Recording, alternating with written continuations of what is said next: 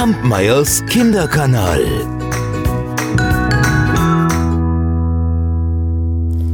Es war einmal ein armes Mädchen, das hatte keine Familie mehr und auch kein Zuhause und es zog übers Land und bat die Leute um Almosen.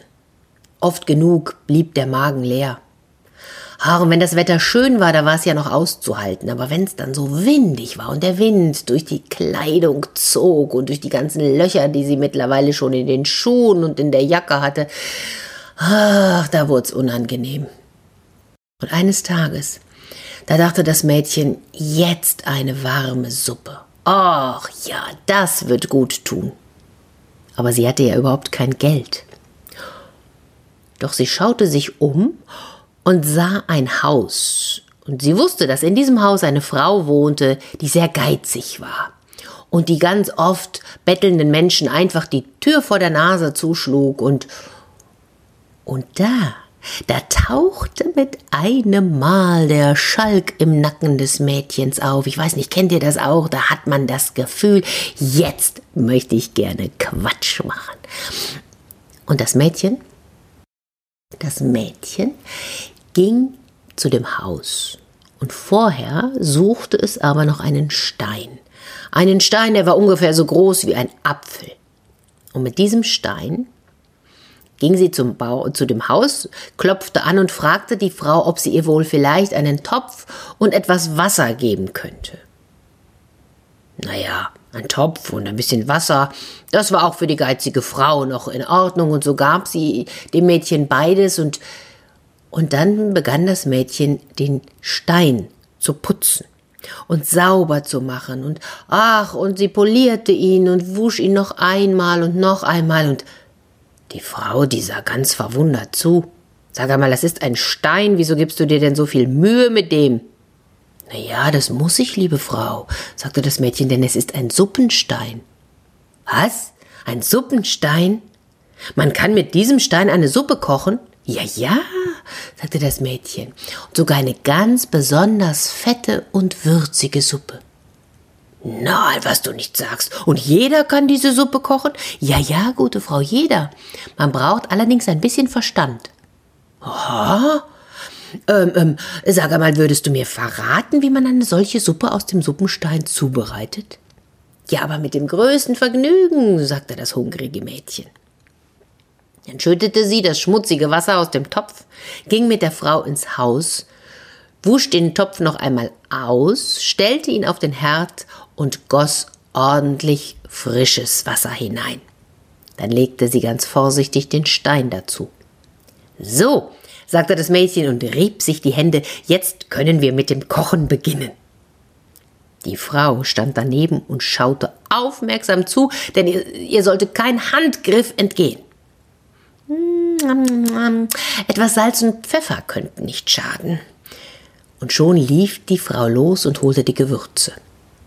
Das Wasser begann zu kochen, und das Mädchen stand daneben, rührte und runzelte die Stirn. Ach, ich weiß nicht, es dickt nicht genug. Vielleicht sollte wohl doch noch eine Prise Mehl hinein. Da, da, da, da lief die Frau schnell und, und brachte das Mehl. Das Mädchen rührte, und die Frau starrte gebannt auf den Stein am Boden des Topfes. Ach, sagte das Mädchen, ich sehe da drüben diesen Hammelknochen, den wolltet ihr wahrscheinlich eurem Hund geben, aber in der Suppe wäre er besser aufgehoben. Naja, die Frau hatte eigentlich nicht vorgehabt, den Knochen an den Hund zu verfüttern, denn da war ja noch ordentlich viel Fleisch dran, das wollte sie eigentlich lieber selber essen. Aber ihr sollte auch nichts von dieser Wundersuppe entgehen, und so gehorchte sie dem Mädchen. Und das Mädchen kostete die Suppe. Hm. Ja, schmeckt gut und kräftig, allerdings fehlen noch ein paar Kartoffeln. Ohne sich um die Frau zu kümmern, weil die Frau, die schaute ja die ganze Zeit nur auf den Topf, auf den Stein, da schälte das hungrige Mädchen noch schnell ein paar Kartoffeln und schnitt sie in die Suppe. Dann kostete sie wieder. Ja, der Stein kocht gut aus. Mhm. Aber wisst ihr, was der Suppe den letzten Feinschliff geben würde? Ein paar Zwiebeln. Gesagt, getan. Das Mädchen schälte die Zwiebeln und schnitt sie in den Topf. So, sagte sie, und jetzt sind wir fertig. Und ihr werdet es schmecken. Eine so gute Suppe habt ihr noch nie zuvor gegessen. Wollt ihr sie gleich mal probieren? Naja, nur ein kleines bisschen, sagte die Frau. Ich, ich habe eben erst zu Mittag gegessen.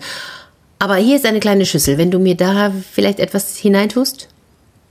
Und dann probierte die Frau. Oh, mh, sie schmeckt ja vorzüglich. Ach, was so ein Suppenstein doch für Wunder tun kann. Willst du mir den Stein nicht verkaufen? Ach, sagte das Mädchen ganz großzügig, ich schenk ihn euch.